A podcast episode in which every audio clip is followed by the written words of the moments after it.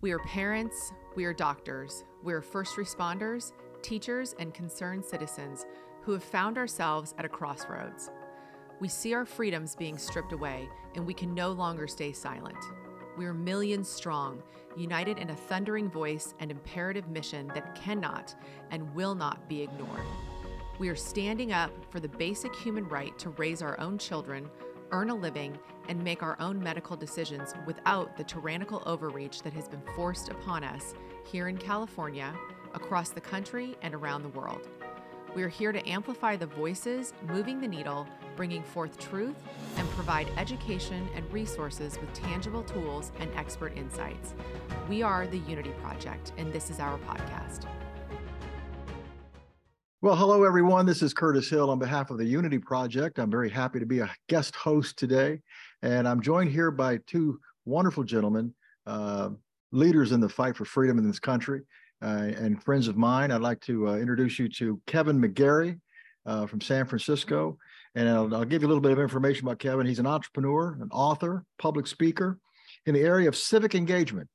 Kevin serves as chairman of the Frederick Douglass Foundation of California, and he's an executive with the Douglass Leadership Institute and the North Star Leadership PAC. Uh, he's also president and co-founder of Every Black Life Matters. And Kevin, we're definitely going to want to talk to you about that subject uh, yes. as soon as we break in here. All and right. uh, I'd also like to introduce you to uh, our MMA fighter, our, our main man and board member for the Unity Project, Royce White, former NBA player, political and mental health activist, and recent congressional candidate who is fighting the cultural, spiritual, psychological, and economic warfare being waged against our society. That's a mouthful. That's a that's a whole lot of fighting.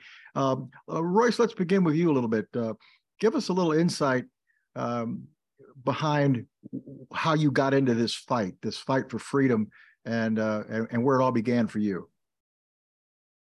Um, well, it began for me in my uh, being drafted into the NBA, and and I was drafted into the NBA back in 2013. And at the time, I was one of the first players to speak publicly about my struggles with anxiety disorder, and it was a big deal in in the sports world because um, no athlete or or any other public figure had really spoken openly about anxiety uh, in a way that wasn't stemming from them having have gotten in some type of trouble where they needed to to be open about those issues to explain why they had gotten in trouble.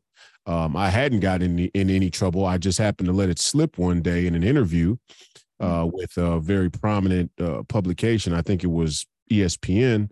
Uh, that I was struggling with anxiety because I was talking about my pregame ritual, uh, and so you know, just and, what, was, and what was that? What was what was your ritual? Oh, the ritual was just simply that I didn't eat before games, right? I mean, so the the the, the reporter asked. That was it. That was it. Yeah. The reporter goes, Hey, you know, what's your pregame ritual? And I say, Well, you know, I, I do this, I do that. And then, you know, I don't really eat. So I, I, I take this, I take that. I was Gatorade and I do a little sugar pills right before. The, and he goes, Wait a minute, wait a minute. Why don't you eat before the game? I go, Oh, because I suffer with anxiety. And so then I go to my warm up and, and he goes, Wait, stop. What do you mean? What are you talking about anxiety? So that kind of opened up Pandora's box and um, it became a really big story in the NBA draft that year. Um, and when I got to the NBA, um, you know, there was a huge discussion about where I would end up and how the team would view mental health, how the league would view mental health. And I tried to approach that that uh, conversation or that that sort of uh, situation in good faith. Um, until one day it came to sort of a head with me and the organization, and I asked the question, um, "Well, let me see the policy." Let me see. Let me see what's written down. Let me see what mental health policies exist in the collective bargaining agreement. And to our surprise, we found that there wasn't one mention of mental health in the entire collective bargaining agreement. And so I said, okay, we either have to, we either have to uh, create a, a a parity, a document that that that you know recognizes parity between mental health and physical health for the physical mm-hmm. health documents we already have on on on the uh, you know in the CBA, or we need to create an addendum. And and the league wasn't open to either one of those things, and and hence started my fight uh, around mental health within the NBA as a representation of the corporatocracy. And I ran smack dab into the mainstream media, and, and they were totally willing to talk about mental health as this sort of hyperbolic issue, but they certainly weren't willing to bring any real harsh criticism to the NBA or the rest of the corporatocracy as it pertained to mental health and and the greater human condition question that that is that is linked to it as a as a topic so um, that that's how I got involved. I mean, for 10 years now, I'm, I'm 31 years old today. Um, I, that that happened at 21 years old. So the first 10 years of my adult life, um, you know, I've been I've been fighting against a, a, very powerful mainstream media machine and the narrative to to try and misinform many people uh, about the most basic basic elements of of human life in our society. So your your your personal battle has paralleled what many in this nation have undergone in the last two years. Um, this this uh, uh, damming down of information um, and and a personal exercise and a personal loss of your freedom. Um, Kevin, let's turn to you for a little bit. Uh, uh I've known Kevin for a, a, while now, and and Kevin, you've got an extraordinary background. Uh, give us a little insight as to uh, where you come from in this in this battle, and and land for me, if you will, with every Black Life Matters because that's a that's a critical uh, a critical piece of the equation. It's it's wonderful what you do. You're doing great work. Uh, so just uh, give us a little bit about what's going on in your background. You bet. Well, uh, first of all, I just want to say I'm honored to be here with you, Curtis. And then you, brother Royce, it's uh, so good to meet you, man. Appreciate all your work and putting in the work to make things happen. Uh, so my my background is A boy from the hood, man. I was born and raised in San Francisco and Hunters Point in the 1960s. Uh, if you know anything about Hunters Point, it's project housing uh, up in San Francisco that was there at that time. And that was where the Black Panthers had their headquarters and all that. And so um, uh, I, I was there and was just an urban dweller and did all kind of crazy urban stuff. Um, uh, used to just love to scrap and, and all that and um, just just crazy stuff in the streets. But um, by God's grace, I got out of that. And uh, because my father came home every single night, I uh, had good grades. And um, because my mom always used that against me, look, if you don't get good grades, I'm gonna, I'm, uh, your your dad, you got to work with your daddy on that. so I, I, I got good grades, and uh, by the time I graduated uh, high school, I decided, well, I just go to college. I got a sociology degree, and um, and so then uh, after I graduated, got a sociology degree, uh, met my wife now of 35 years. And uh, we decided to take God at his word, take it every word and syllable, uh, because we were just, you know, we really wanted to live that Christian life biblically and, and do that. And so what I, what really came out of that, that commitment was the Lord really showed us uh, that uh, our civic engagement didn't align with what we you know what we're supposed to be all about took a look at the platforms of the various parties and all of that and realized we were just off base. Uh, again we were both born in abject poverty. She was born in inner city detroit. I'm inner city san francisco. And uh, both diehard liberals tradition with family and all that stuff. Uh, but realizing then later since i'm a psych i was a sociology major she's a psych major realizing later that look this is completely the way that we were voting, the way that we were participating civically didn't align with with what we thought was most beneficial to our community. And uh, we really felt bad that we had been sort of duped, it, so to speak, just based on tradition and not really interrogated the actual platforms and actual uh, policies of the parties that we were participating in at that time. So it made a radical change in how I was participating and, and I started to write some books I'm on my fifth book now. Uh, the 1st mm-hmm. one, um, you know, first couple came out, and uh, then I was approached by um, the Frederick Douglass Foundation, a national, and they said, "Look, we need somebody in California, somebody that's conservative, somebody that has your background.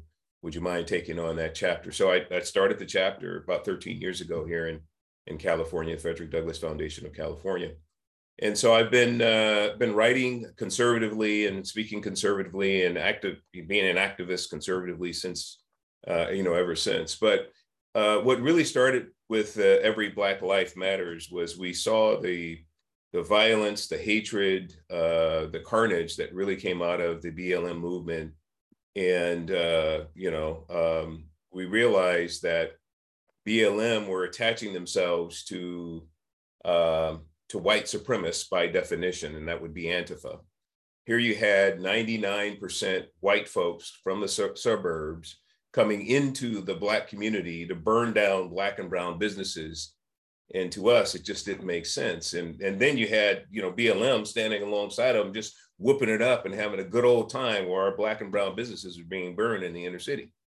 And i thought well you know if if, if these if these guys these who, people who i call white supremacists antifa if they're really committed to burning down businesses why don't they just stay in the suburban areas and just burn down their suburban businesses. Why you got to come to the city where you know grandmothers and, and mothers have to now catch three buses to go and do some shopping because we have no, you know, we have no grocery store. So anyway, uh, that and then plus we saw people of faith going out and and really encouraging uh, pastors encouraging their parishioners to go out with with uh, BLM and march and all that. And we thought that was a bridge too far. We realized that BLM was a Marxist organization they were a um, uh, so they were Marxists. They were violent. They were hateful. They were looting. They were burning down black and brown businesses, and uh, and yet you had the church aligning with them. And so for us, that didn't make sense. So we decided to start every Black Life Matters because we really wanted to illuminate that critical point that if you're committed to Black Lives Mattering at all, first you have to believe that every single Black life matters, right? Otherwise, you're a hypocrite. So um, so we felt well, and, and the and the basis and the basis for for the Black Lives Matter movement uh, came from police action shootings, um, uh, going crazy over a very small number of tragic circumstances involving uh, black deaths at the hands of police officers, but completely ignoring uh, the the scores, the, the thousands of deaths that were occurring in our inner city streets uh, along the lines, black on black crime, as it were.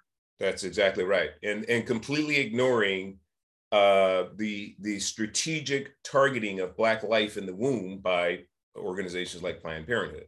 So I thought, well, if we're going to stand for Black life, we're going to stand from Black life from conception to the grave and every phase of Black life in between. Um, so we started every Black Life Matters as an alternative, a righteous and faithful alternative to BLM. And we've been going around the country. We've been helping communities and and uh, uh, community leaders and parents understand what's happening with criti- critical race theory. So we've been doing the anti-CRT, anti-Black liberation theology, uh, and then we've been doing a compare and contrast with social justice versus biblical justice. So these are types of things that we've been doing when we call remnant rising workshops uh, across the country. And um, and so uh, that's that's sort of why we started. It was because it was just a bridge too far to see people of faith and to see really an organization that's strictly built around police brutality, uh, which, as you said, uh, Curtis, is such a small fraction of of the police engagements that we have on an annual basis. We have, I think, a, close to 16 million police interactions, police with all people, not just blacks, but 16 million or so police interactions annual.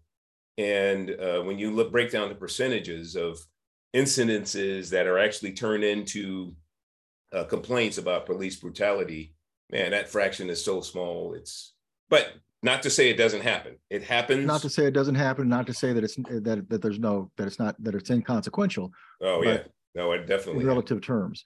Yeah, you know, when I when I share the screen with with the two of you, what comes to mind is that you both are engaged in a quest for truth, and uh, I know from my own perspective, um, if I can summarize the problems that we have in this world, it, it centers around the inability to secure the objective truth. What is true? Um, what are we doing with our children? You know, we, we talk a lot about critical race theory, and uh, I'm of a view that if you teach a child how to critically think, I don't care what you expose them to. And that's one of the things that's missing in our education system. We're not teaching children how to rationally think critically. We're not addressing the truth. Um, and both of you gentlemen come to uh, bring to mind the uh, uh, the communities that we serve. So much is going on in the community that is uh, being missed uh, uh, by misinformation. We get accused of misinformation, but uh, you know several of our neighbors uh, on a daily basis are being abused, uh, uh, misinformed, and misled. And and I'd like you to kind of share and and and this format is open for us to just have a conversation. So don't yeah. don't you need nobody has to wait for me to break in or intercede. Royce, if you want to say something that Kevin's saying, Kevin, if you want to say something on Royce, let's just talk and and get at what our issues are. How did we get to where we are as a nation?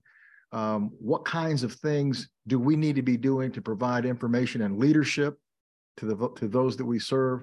How do we take a divided nation and bring it together? How do we take a divided Black community and and and bring it together? How do we address the issues of the Black community um, having, in my view, been brainwashed over over uh, decades, if not centuries, um, about what behavior and attitudes uh, they should appreciate. Because from my standpoint, I see the, the, the black community as strongly biblical, uh, very strong faith in God, um, uh, very supportive of life, um, desirous of an education and educational opportunity. Many things that would traditionally fall in the in the uh, the, the path of so-called conservative viewpoint, and yeah. yet there is such a reluctance to embrace candidates for political office or or themes that get away from the narrative of of uh, the Great Society from Lyndon Johnson on forward.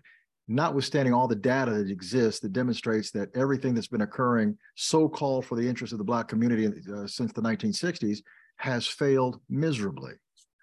Um, so, uh, Royce, give us a sense in your mind of how did we get to the point where we are now so that we can sort of address where we go from here? Well, I think, you know, there's a very uh, fine line between the uh, the the the the many different double crosses and triple crosses that have occurred in oh. the black community for sure, but on the entire American public, on the on the entire modern society, you know, from here to Beijing. I mean, just layer upon layer of lies have been told uh, from a variety of angles, and I mean, you could go back to you could go back to the inception of of of of our of our nation, right? You can go back to the Declaration of Independence and the writing of the Constitution, and and the simple history that's missed uh, in that um, many many historians believe now that probably 11 out of the original 13 colonies didn't want slavery um, but that at the time if you owed the bank money you couldn't legally give up your slaves. And the the original 13 colonies didn't want to incite a war with the king who they were trying to diplomatically uh, uh, you know separate from you know on on a more intellectual basis I mean, that's totally lost on on black people today. You know, well, from, and there and there was also a problem of that that people had of what to do with the newly freed slave. There, there, there wasn't there wasn't a plan on on how to how to manage that process.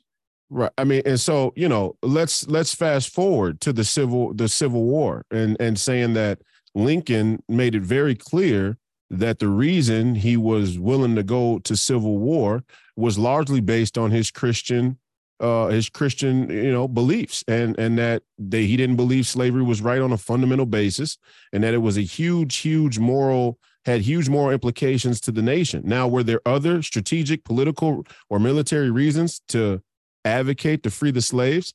Okay, you know, sure, um, but but just in a in a strictly political sense, how we went from the Civil War to World War One, World War Two, and then the Civil Rights Act, that chunk of hundred years is so is so uh so well manipulated in the mainstream narrative.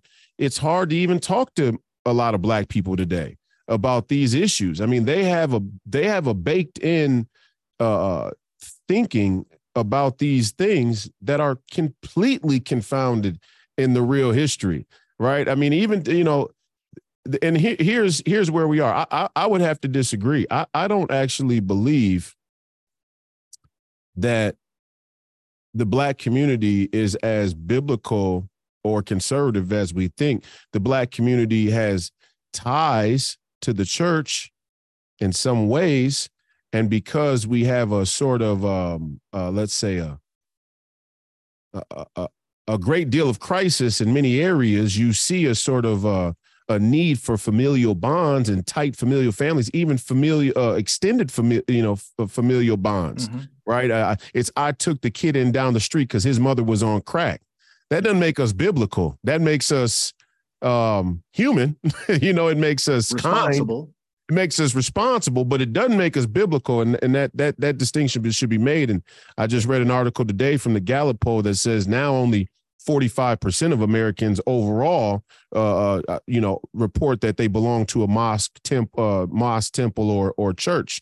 So that's alarming in and of itself. But you know, uh, let's take this. This all stems back to the Civil Rights Act. The entire condition of the Black community today hedges on one single fallacy that our freedom and our liberty relies on the expansion, the ever expansion of government. Yes. And and you could you could say that Martin Luther King, as profound as he was, as eloquent as he was, as deep of a thinker as he was, as much of a scholar and historian that he was, he was either in on or made to be the uh the the useful idiot in this specific context in in a plot that would that would promote an ever expansion of government into a perpetual future. And that is what has happened. Black people today believe that the only way to secure their freedom and not revert back to a, a racist society where they, where they will be enslaved or segregated is that we continue to expand the government into into an infinite uh, uh, you know into into infinity. Uh, and you ask people that you go why why would you you individuals who this is let's talk about my generation. You individuals who go on Instagram and you have these these delusions of grandeur and these these pipe dreams about being some some affluent metropolitan world traveler why would you opt for a welfare state? Why would you vote for a political party that that openly promotes that they want to make you permanent wards of the state? Do you not remember james baldwin? And they don't remember james baldwin. They and don't they, know they, james baldwin. and they get confounded with the way that James Baldwin's words were used in the times when they were said. When you pull them away from their context and you clip them, in a TikTok generation and you bring them into 2020 and you say this guy would have been Black Lives Matter. And James Baldwin was a homosexual, I believe, but he still had the the the the the intelligence and the insight to say, if you make me a permanent ward of the state, then I'm not free. Mm-hmm. And and we that's that's lost on on the liberal left and by by way of it's lost on many black people in our community and we make this we make this thing all these issues seem complicated they don't seem that complicated to me. The, the, the real issue is that we have a crisis of selling out. Yeah. Right. We have a community full of sellouts. It, let's go the athletes, the the entertainers, the comedians, the the C-suite executives who get brought in on some affirmative action, uh, uh race equ- uh, racial equity. Um, uh, you know, the community, the the the community nonprofit leader. I mean, across the board, we just have a widespread belief that we either need government protection to secure our freedom or we need to we need to assimilate into a a, a, a white world by being materially successful. And nothing about that is christian. Nothing about that is american to me. Kevin um, after hearing that what do you think is is where did this come from? I mean, through our history, and, and Royce kind of uh, uh, walked us through slavery and and even the G, Jim Crow era to the uh, modern Great Society, big government.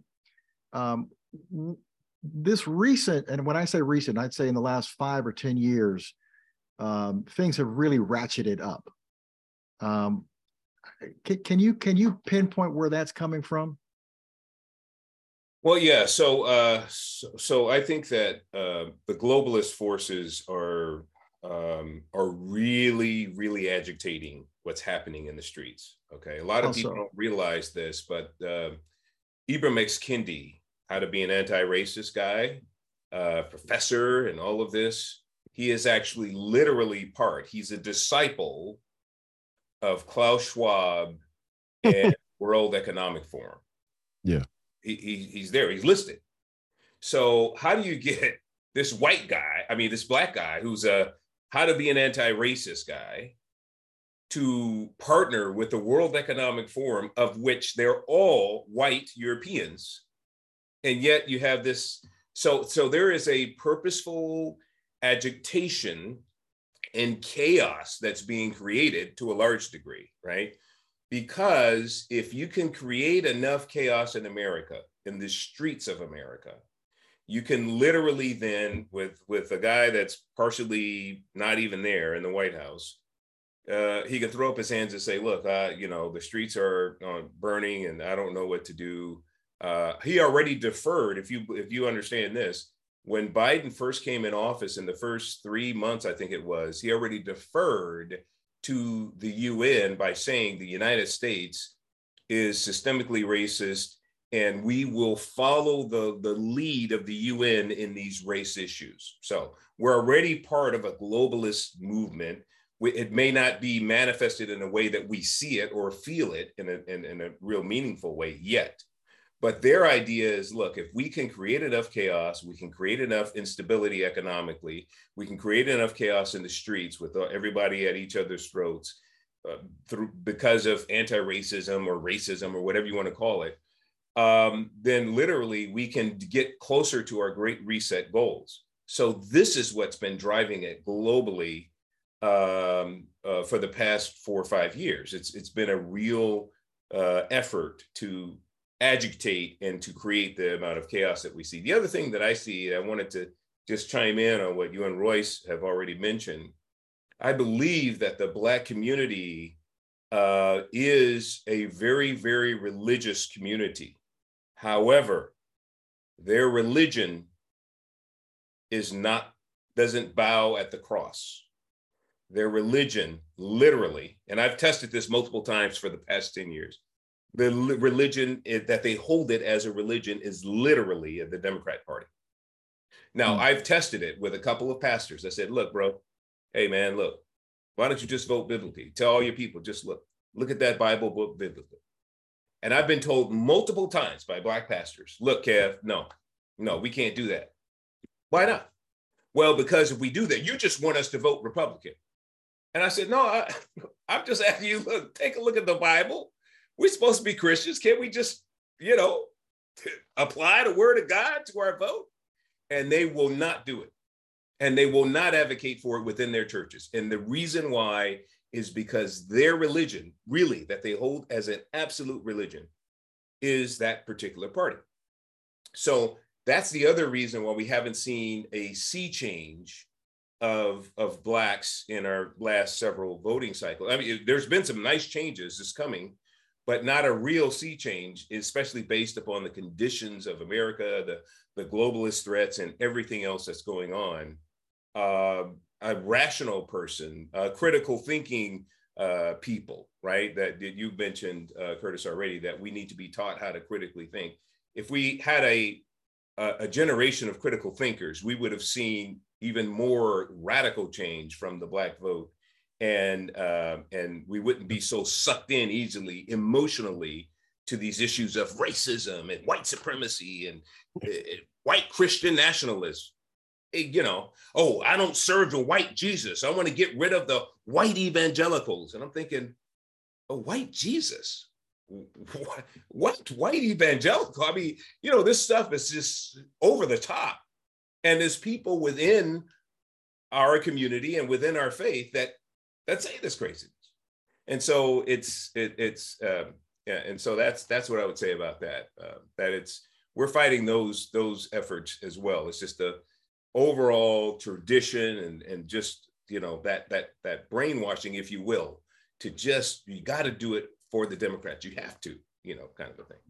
And, and to, to, ch- to chime in, think about think about the history here too, right? I mean, if you think about the history, here's one of those info wars that's been played right here. Number one, um, it it deeply troubles me. First of all, I was I was raised a Catholic. Uh, I'm a Christian, mm. but I would say we need a coming to God moment between all of the Abrahamic faiths. So I'm very open to my Muslim and Jewish brothers and sisters as well. Um, and, and I consider myself a Jew. If you're a Catholic, if you're a Christian, you're a Jew. First for the Jew, then for the Gentile. I mean, if, if you know. That that just is what it is.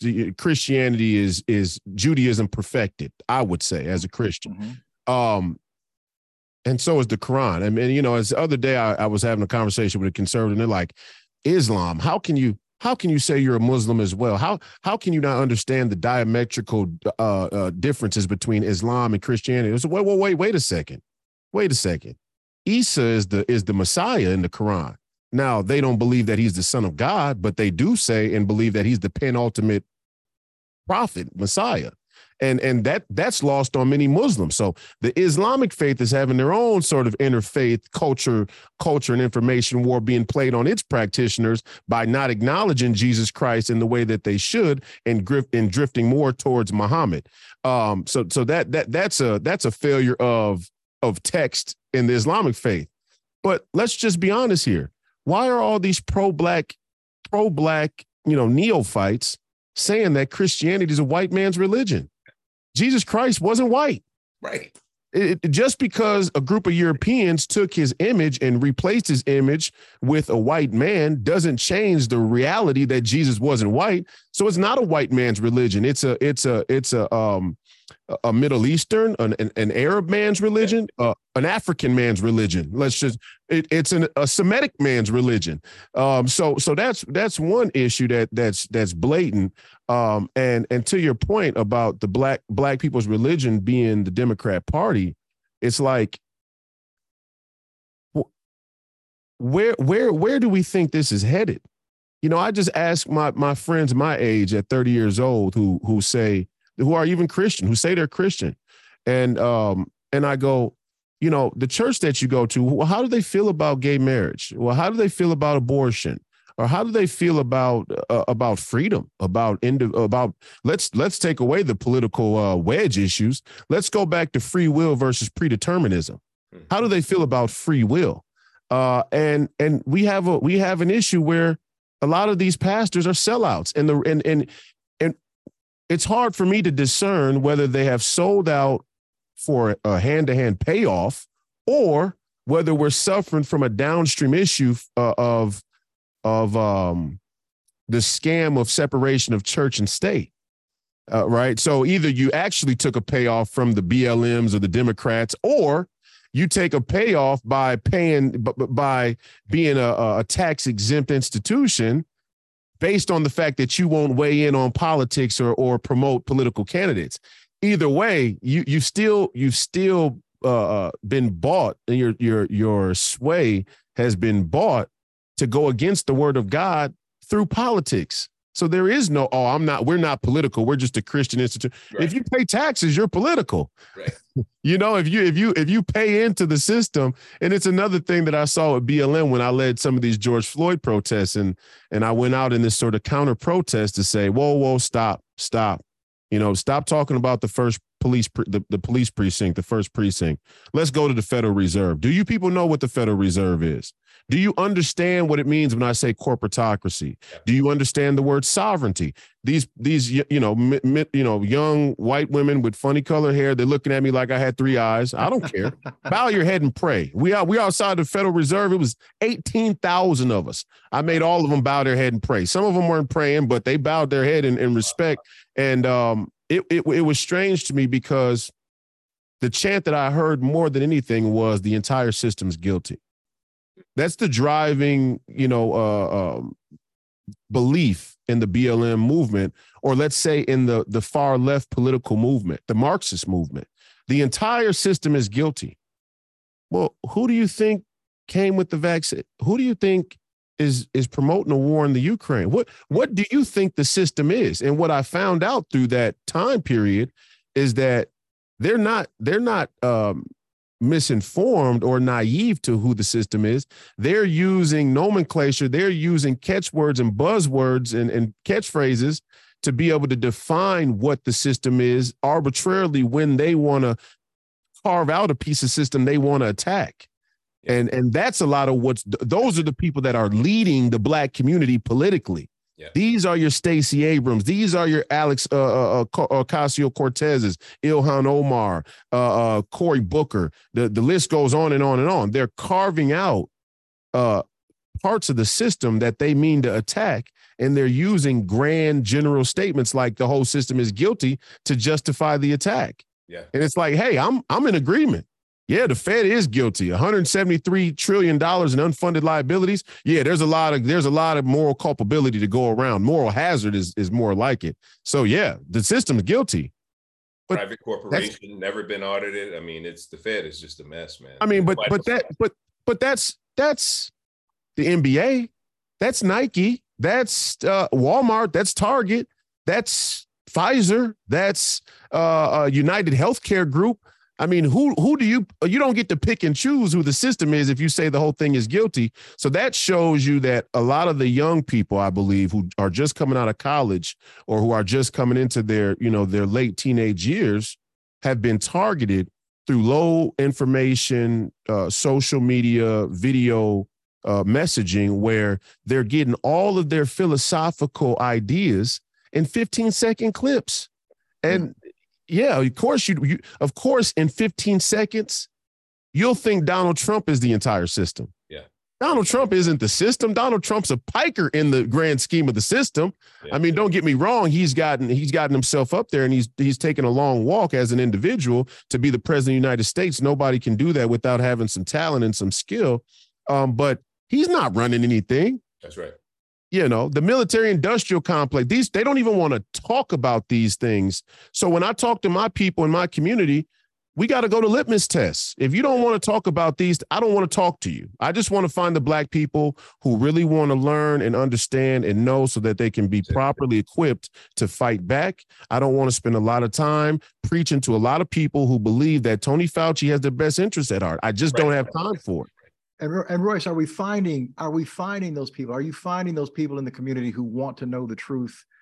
Um, every day. Are, are they every day? I get messages every, you know, and as, as, I start to post more content and be out in the public eye more and, and talk about these issues, um, I get people every day, you know, people of color who go, keep going.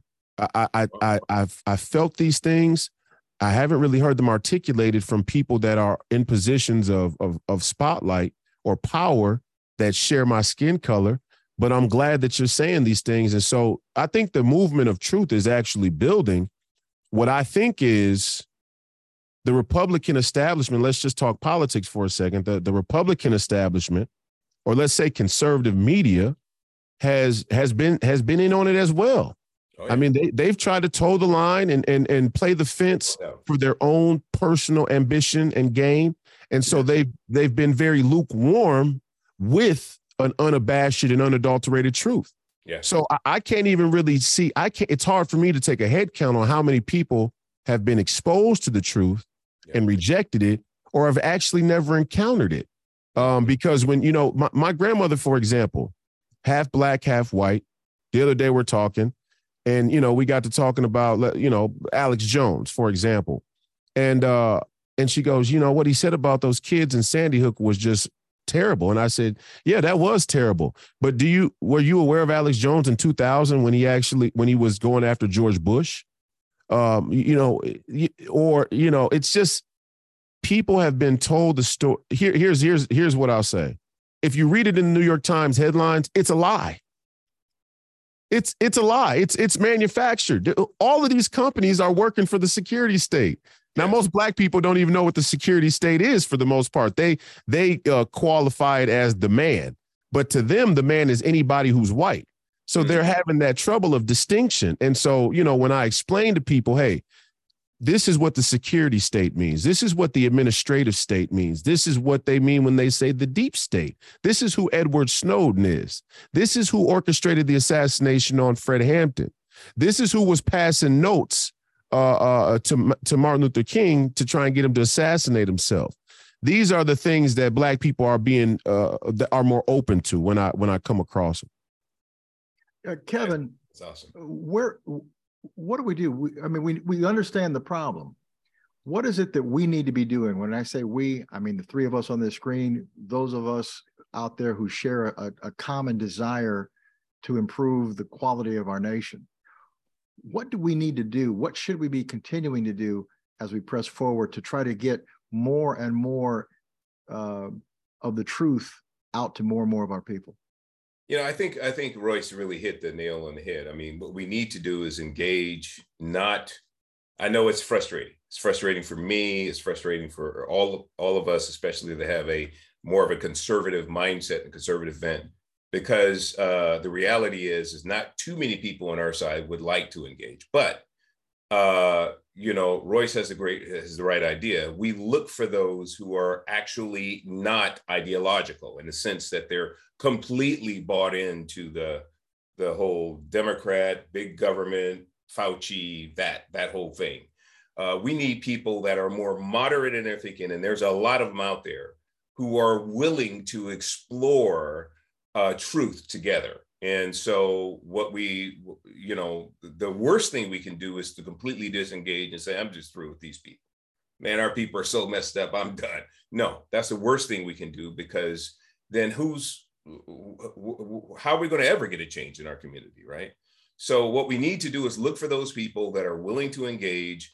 Um, and, and, and when they are, we need to be willing to step to them and convey appropriate truth and bring them along. Uh, it could be a process. It, you know, most times it is because there's really entrenched strongholds in the mind that a lot of people in our community are just holding on to. They don't know why, other than tradition, mom and them, dad and them, or whatever. But uh, you know, we need to just be willing, and and and this is where love comes in, because when you love someone or when you love a community, you will put yourself out there and and uh, basically sacrifice right for your brother or your sister right? So you'll you'll spend the time right like royce is doing right now and saying look man i you know i just want to spend this time with you so we can you know kind of chop it up and reason together so we could figure this thing out because we, the worst thing for your family your community my community is for us to be completely separated or completely jacked up with our thinking and not ever come to know the truth. So if we can just uh, you know step to step into the conversation, look for opportunities to get involved, to actually engage, uh, that's a great thing. Now I've been trying to do this, especially with Black pastors, for years. And the reality is, is Black pastors, by and large, I'm making a generalization here, do not want to engage. They just don't.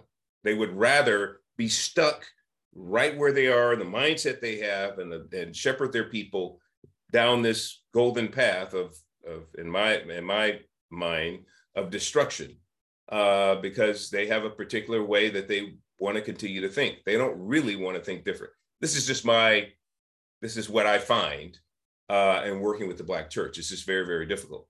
There's a lot of white churches or multi-ethnic churches that I have more success with, right? Um, and but I don't care where. I'm just I'm, my prayer is, Lord, just send me where there's a path, so we can just start to explore and, and bring these things forward and help whoever it is. Um, and uh, and so I, I just I applaud you, Royce. That's a, that's exactly what we should be doing. Uh, looking for opportunities to do that, and uh, so I hope that answers your question, Curtis. Oh, absolutely. And and, and let's uh, tell me, talk to me a little bit about about crime. You know, I'm a I've got a background as a prosecutor uh, for a number of years, and and public safety and accountability has always been uh, very important to me. And we've seen a major uptick in crime everywhere, uh, thirty percent in many urban areas. Um, lots of people put it on the pandemic. Uh, I think this has been a long time coming. Um, we've had policies in place uh, so-called criminal justice reform. And I say so-called because the concept of criminal justice reform had been limited to reducing sentences as opposed to identifying uh, what's behind the criminal activity and what can be done to to uh, to intercede uh, before that criminal activity takes place. Um, and uh, so I, I, I think this has been something that's been going on for quite some time, and a lot of the finger pointing uh, is out there uh, about what's happening in the uh, in the black neighborhoods, those are the neighborhoods that need the most safety. Those are the those are the yeah. neighborhoods that are being Absolutely. destroyed uh, the, the, quickest, and it all comes down to the family and yeah, absolutely. what's not happening at home. Um, you know, uh, Royce, you talked about the uh, the uh, uh, Civil Rights Act. Uh, prior to the Civil Rights Act, the number of, of, of, fatherless homes was around 24% in 1960. By 2010, it was 72%, compared to 29% in the white community. a very disproportionate number. Well, in my view, that speaks to the disproportionate number of black men in prison compared to white men in prison, which again is disproportionate. Um, but we we have a tendency to miss all of that. Uh, what do you see as a way for us to appropriately address criminal justice reform? And, and, and I firmly believe that we should always be looking at our justice system and massaging it. Uh, there are problems within the justice system from an individualized nature. I don't want to say paint a broad brush and say the entire system is broken. Uh, the system needs continual feedback and engagement um, what can you say in the few minutes that we have here left um, about what we should be doing to directly engage crime as it's impacting our communities of color, as it's uh, as it's decimating uh, young black men on both sides of the spectrum as the the actor and the acted upon? Well, uh, well, I would say number one, um, th- there's a lot there's a lot of crisis to go around. I think the prison system itself is fundamentally broken. Um, I think I think we have to take a strong look at um, how the prison system functions and what do we really mean by rehabilitation, right? Eh, you know, we have a broken we have a broken mental health we have a mental health crisis in this country regardless of the prison system. So when you add mm-hmm. the prison system on top of an already uh, uh you know out of control mental health epidemic. People get out of well, prison are well, and we try to use our we try to use our criminal justice system to clean up the as mental, mental health, health service. Yeah. yeah. That's that's completely that's completely off off base. But we have a broken school. So yeah, we have broken black families. We have broken uh, uh we have a broken community. We don't have actually we don't even have a community. Let's just stop saying we have a black community because there's there's nothing community about it as it stands today. All there are are a bunch of black people who live in clusters who have no sort of uh, uh, um, real connection of of productivity. It's just no survival. continuity. Yeah, yeah. There, yeah. And there's no there's no header. There's no there's no aim. There's no hope. It's it's just survival. And we may we may go out of our way to help the person next to us survive, but that's not the same as prospering. And so, first, we have to go into our communities and differentiate between uh, surviving and prospering. So, we have broken families, but we also have a broken school system and we have a broken prison system. And, and so, those three things are are are are major major issues. Um, but we also we also suffer from this this deeper issue of radical materialism, mm-hmm. right? We this this this sort of see we don't have any security and these are the two these are the two heresies of the entire american c- culture we've traded freedom for security and radical materialism mm. well but black people we don't have any security at all. We don't have any self uh self-imposed security and we don't have any government security right? So um that that's kind of a, a non-issue for us. So what we do to to uh uh you know compensate is we go all in on the radical materialism. And and our and our mindset is that money or the acquisition of wealth is going to is going to clarify the will is going to clarify our actions is going to clarify uh, uh, you know having some sort of structure and order and promise and hope in our lives and that's off base that can only be solved through metaphysical faith that can only be solved through a higher ethic that cannot be solved um, by by voting, by politics. That that that's upstream from politics. Um, so yeah, the, the black community needs a, a a renaissance of of faith. We we need something higher to call to. And and you know, if you if you and people say, oh well, if you give a young man a job, um, stop. It's like saying if you give like black people can't get IDs. Right. Young people can get jobs. Yeah. Young black people can get jobs. They're and and here's and here's what I'll end with, Curtis. This is a sort of um, you know, this is a sort of uh epistemological question of like the cart before the horse, right? And so when we talk about white supremacy, I'm not one of these conservatives who's going to say there is no white supremacy because so far as I see it, The only problem we have is properly identifying who the white supremacists are. We don't see Klaus Schwab in the entire liberal, Marxist, globalist, communist, white power structure on the global level as white supremacists. We've just right. closed our eyes to these right. people. They're they're not even white to us. They're just, right. You know, they're just shepherds of the next the next iteration of the world's best way to organize. Um, and so that's that's ridiculous on its face, but um, there is a distinct issue in our American culture and even in the conservative movement that we have yet to acknowledge and, and reconcile. Yeah. When your government steals, everybody steals. Yeah. When your government is stealing, everybody is stealing. And and so yeah, George Floyd was trying to pass a counterfeit 20, but the Federal Reserve has passed 32 trillion dollars in counterfeit money. So is Ben Bernanke a criminal? Is is is Janet Yellen a criminal? Uh, you know, uh, uh, Raskin is she a criminal? Of course not. We see those as white collar crimes. So we feed the feedback loop of the Marxists who tell these young black men that they're perpetual victims and have no real agency and they're cursed or doomed to become criminals when we don't acknowledge the real issues of the system that that preside over them and and subconsciously give them the right in their mind to to throw the rule book out of the window and say every man for himself. We have to clarify our own crookedness before we go to the young black man and say, look what you could actually be. This is the American way. Right now, the American way is broken. The American way was supposed to be the thing you could put in front of any man and and and draw him to aspire to be something greater. But when the American way is broken, the way we've allowed it to become broken, all he sees is corruption and he follows suit Yeah, it's good. Kevin? The only thing additional I would add is uh, that's that's excellent, Royce. Uh, right on point, brother. So the only thing additional I would add is look, uh, we do have some criminal justice reforms that need to be had. Um, uh, Biden and Clinton passed the 1994 crime bill. They put brothers behind bars on purpose, strategically, for a five dollar dime bag of weed or a little piece of crack uh, comparatively had white white guys with kilos of crack and they weren't getting that kind of time. We were doing 25 to life on purpose by Biden. And I was trying to remind the brothers about this. Look, this is the guy who who's done mass incarceration and you're putting them in power. Anyway, that's a whole nother subject for another day. But so we, we do we must continue to do that. President Trump was trying to correct what Biden had done. Then he, you know, now he's out. Uh, hopefully, if he gets an opportunity again, he'll he'll correct more and more of that.